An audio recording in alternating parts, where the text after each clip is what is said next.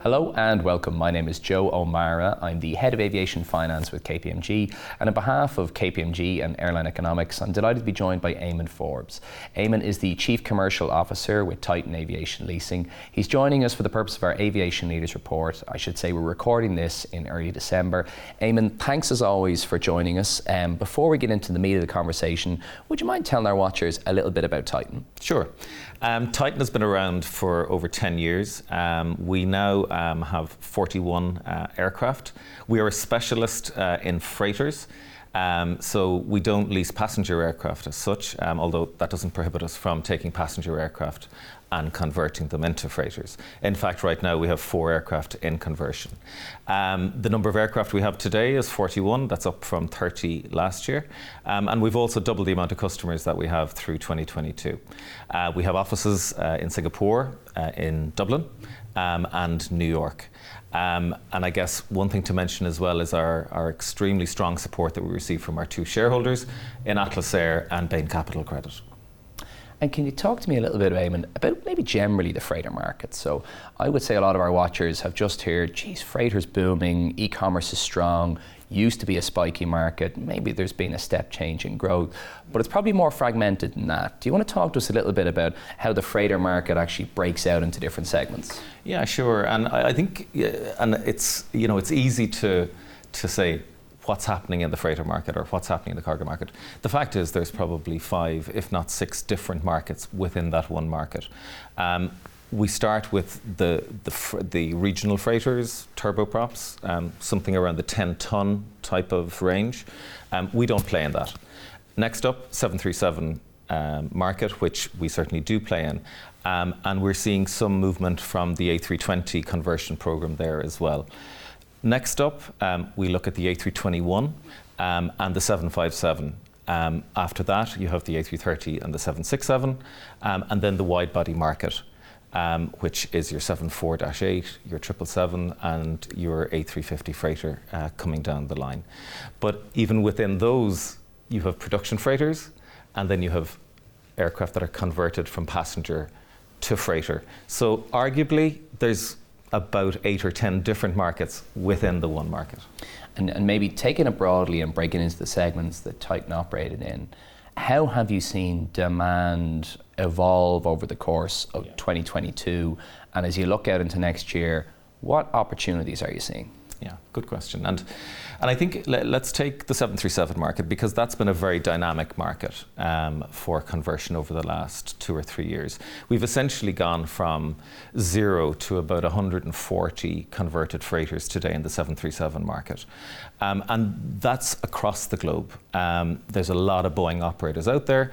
It carries about 20 tons of freight it's it's the workhorse of of the industry really.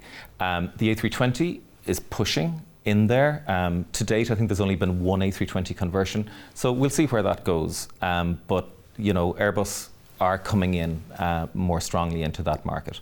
When we go up a gauge, the A321, the 757. The 757 has really been the workhorse of the industry for the last 20 years. Roughly 600 of them flying around. Um, for all of the talk about the A321 conversion program, we only have 12 produced at this moment in time. Um, the 757 isn't going to go on forever. We do expect the A321 to, to come up there, but it's got an awful long way to go. Um, feedstock isn't readily available because airlines like the A321 um, as a passenger aircraft. So there's a little bit to go there. Uh, the 757 story um, isn't finished yet. Moving up to the 76, um, we're a large lessor of the 767. It's an aircraft we know well and love. Um, the A330 uh, is coming, um, I think, to challenge it uh, on the passenger to freighter side. Remember, the 767 freighter production freighter is still actually being produced by Boeing, and I think Air Canada and UPS are taking uh, aircraft at the moment. So, while again the A330 is coming, um, we've only had 22 A330 passenger to freighter conversions today, yet you've got over 500 757s flying around. So it shows you um, it shows you there's, a, there's still quite a gap to the new technology from the old technology to come. Um, moving up then to the, the wide bodies, um, and to date, we actually don't even have a 777 converted aircraft. IAI are obviously working very hard to get one uh, to market next year. Um, whereas the production freighter um, has been going very well, and indeed our parent Atlas um, uh, signed up for four of those recently. Uh, the 747-8 again, Atlas is the last taker of those of the production freighters.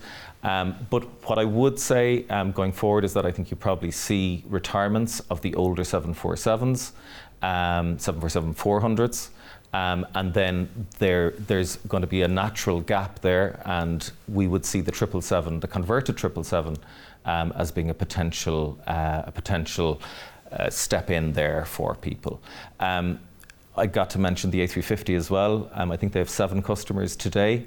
Um, I think that program is going to try and launch in about two years' time. Be very interesting to see uh, how Airbus get on with that. Yeah, so, so great download there on, on the metal side. If you look at the customer side for you from an airline perspective, yeah. or broader than airlines, probably customers more generally. Where have you seen that demand and where are you expecting more demand to come from on that side of the house? Yeah. I mean, for the last two years, it's been the Americas and it's been EMEA in the main. Um, you know, the story of 2022 has probably been inflation. I think the story of 20, 2023 is going to be China reopening. Um, and we're not just us, but I think probably all of our competitors in the market generally, um, is we're going to see a change here. We're going to see China moving back to you know six plus percent growth per annum. Um, we're going to see supply chains coming back, um, and I think to that end, you're going to see more demand for I think all gauges of cargo aircraft. Um, within Asia, obviously, your 737s um, Transpac, I think your 777s and your 747s. And you, you mentioned kind of the competitor angle there. When you think of your competitors, is it the large scale lessors who view this as kind of a, a niche possibly an expand, expanding niche, or are there other, you know, freighter specific lessors that you say, well, there's the guys we're playing against? Yeah, both. Um, and look, when we take the overall market here, uh, you take 25,000 commercial aircraft flying around roughly. Um, about 8% of those today are freighters. So you can call it, you know, for round numbers, let's say 10%. Um, in the latest Boeing uh, forecast, that 2,000, 2,200 is set to rise to about 3,200, 3,300 by 2040. That's about a 4% annualized growth. So the passenger lessors, um, who are also in the freighter leasing market, I think are in there um, some for their own reasons, some are historical, some are portfolio issues. Um, we have dedicated um, freighter lessor competitors as well. Um, and I think there's a, you know, there's, there, there's a place for everybody as such. Um, we don't have a legacy portfolio in Titan. We, we're targeting specific aircraft that we want to place that we think have a long-term future.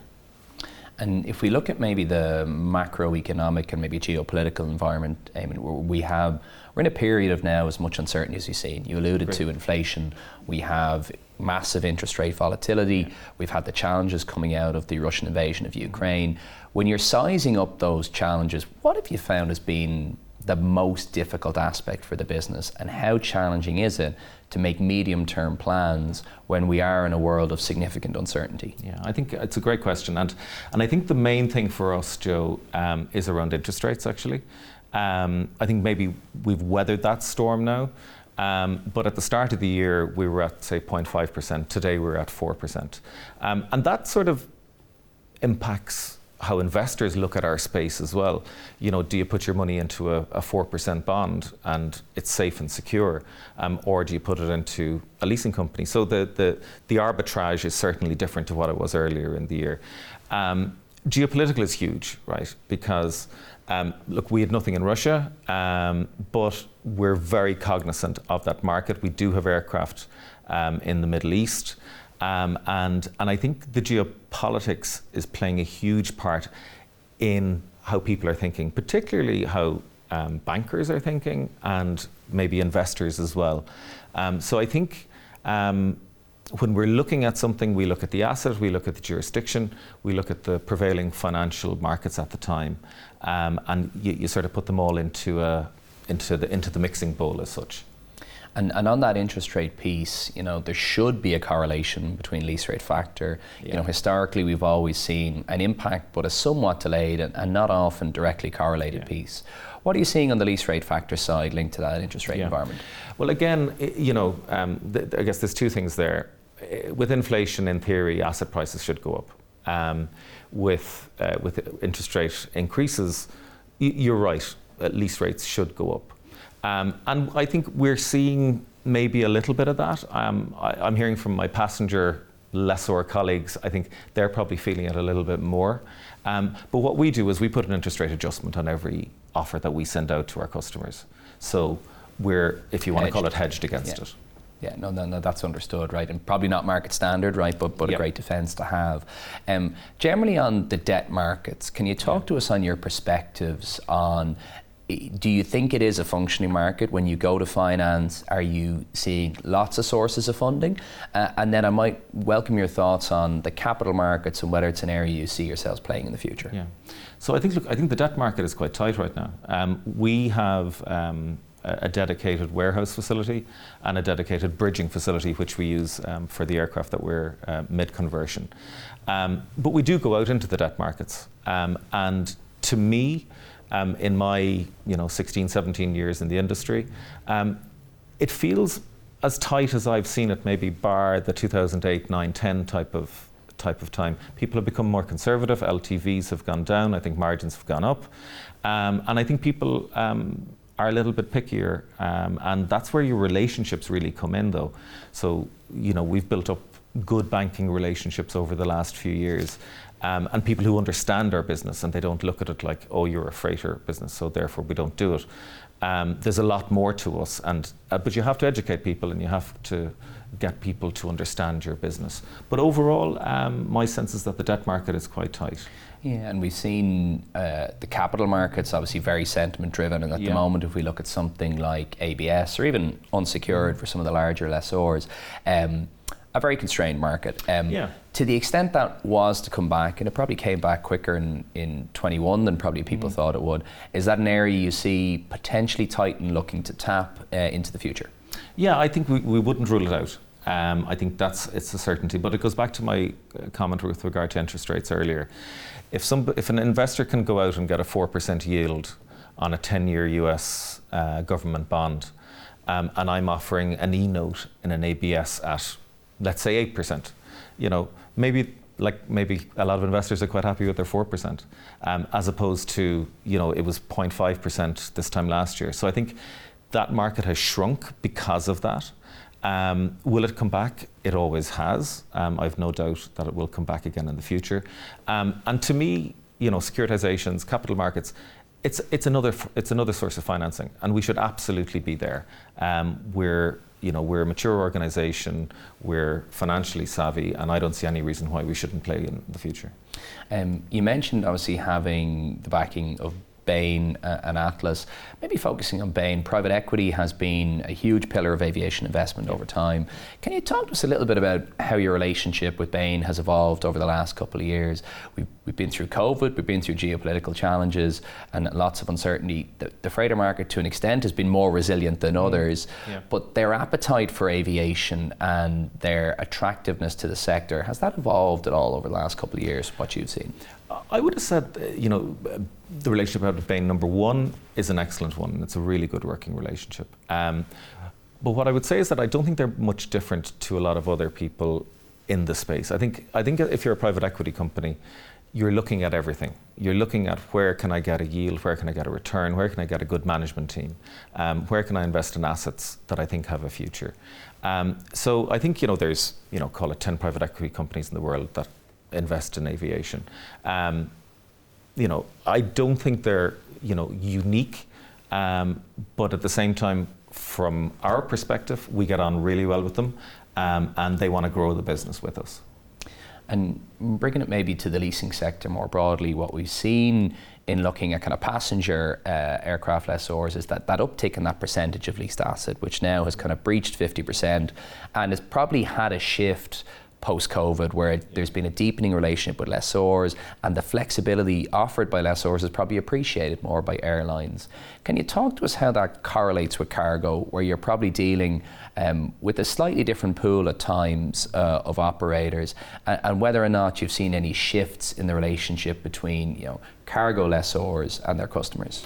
Yeah, I mean it's a funny one because a lot of airlines have come out of COVID with huge cash um, and, and a few of our customers would tell us, well, we don't need to lease right now. Um, and I know you're absolutely right uh, vis-a-vis the, the 50% um, passenger side. Um, I don't have the exact number for the freighter side. I'm guessing it's mirrored. Um, but on the new production side and freighters, you still see a lot of, um, whether it's Exim um, or ECA style financings going on on the new side. In, in the market where Titan plays, we see a lot of leasing. Um, and it's, it's a really good question as to what the percentage is in the freighter side. Um, my sense is that it could be higher than the passenger side, actually, um, particularly on the older assets. Um, but look, COVID has brought us a lot closer to our customers in, it's, in, in, in that way that we sat down, we talked to them, we really tried to understand their business. When then, when we were able to travel, we got out to them. And I think the relationships have actually become a lot deeper, certainly from our side. And from what I'm hearing around the market, I think most people would agree with that, that people have, from a leasing perspective, have gotten closer to their customer. And maybe focusing on the OEMs for a moment, um, how challenging has it been on the freighter side in relation to supply chain problems, delayed deliveries? You know, is it having a similar knock-on effect on the freighter side that it's having on the passenger side? Yeah, no, I think um, again, relationship-wise, you're you're you're talking Boeing, Airbus, but then you're also talking about the conversion houses, um, and there's no doubt there's been a major issue um, with supply chain, um, and I think the China closed down. Um, you know, and hopefully the China open up will have a big impact on that. Um, you know, if you want to go down the, the OEM route for a second, I mean, Airbus are coming to this game, you know, I won't say late, but Boeing are the incumbent. Um, the A350 is going up against the 777. We'll have a new 777, 28, 29 as well. Um, so it's going to be a very interesting market. And I talked about the 21 and the 757. I talked about the A330, the 767. Um, we're going to see a lot of head to heads uh, over the next uh, five or six years. Uh, but specifically on the supply chain, yes, it has been difficult. Um, and particularly the conversion houses will tell you it's been extremely difficult. And can I bring in on that conversion house piece? So, you know, I think you guys are an experienced uh, cargo lessor. You have Atlas there, who again has been in the space for a long, long time and knows what they're doing. Um, I've had plenty of conversations with investors who said, well, we're going to buy this old aircraft, we're going to flip and we're going to convert it. And then they realize they need to find a slot, right? Can you talk to us a little bit about P2, uh, PTF um, and just how challenging that is and whether or not we need more capacity in that market? And again, I'd go back to my five or six different yeah. markets. I think there's plenty of capacity in the 737 market. I think there's almost nothing available on the A330 side until about eight, until 2026, 27. Uh, A321 uh, is about 25, 26. Um, you will get 767s and 757s in the next 12, 18 months, so not as constrained there. Um, and then on the 777, as we've mentioned, well, one hasn't even been produced yet. So, um, so different stages um, across those different markets. Um, remember as well, Boeing are still producing the 76 um, production, so there, you know, I think you can probably get one of those in 12, 18 months' time. Um, but the A330 and the A321 programs are definitely more challenging, and I think there probably would have. I think there's more demand there than supply right now. And, and, just bringing you back maybe to the more general market, you know, some of the conversations we've been having for this uh, report, some are a little bit more uh, bearish on cargo and mm-hmm. saying that, look, is that e-commerce bounce we've seen sustainable?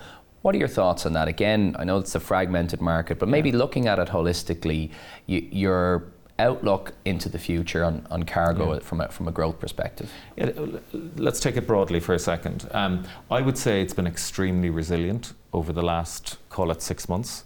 Um, I think 2023 is going to have its challenges um, for the reasons that we've we've mentioned. Um, but again, we're a long-term lessor. The leases that we're signing are, are for 8, 10 or 12 years. So we're, we're not sort of playing a 12 month or an 18 month or a 24 month game here. So we look at this from a long term perspective. And when you look at even taking that Boeing report again, looking at retirements that are coming, we see from the supply side, um, we'd hope to get some more aircraft through the system. But the demand side, we're seeing no drop off whatsoever. Um, are we being more cautious? Probably over the course of the next, call it 12 months in the short term. But in the long term, I can't see any argument to say that this market isn't a growing market. Eamon, and just in closing, right, speaking to that positivity and then some of the uncertainty we've chatted about, what are your optimism levels like? So as we look out into 23, what are they like? I would say good. Um, I think I would have been more positive this time last year. Um, I think the uncertainties that we've already mentioned, um, but I think those uncertainties are going to be counterbalanced by China opening up. Uh, I think that's going to create both supply and demand positives. Uh, supply positives because you get goods out of China, and demand from within China. And I think that's going to have a huge effect in the broader the broader Asian region as well. Um, and if you remember back, you know, 12, 18 months ago in Europe and the States, the bounce that we had when we opened up and we you know, went out to the shops again and we, we started flying again. Um, I think there's going to be a major bounce um, in Asia, which I think is going to be a real positive. Um, I'm cautious though for Europe um, and the Americas, um, but I think there could be a good counterbalance with Asia.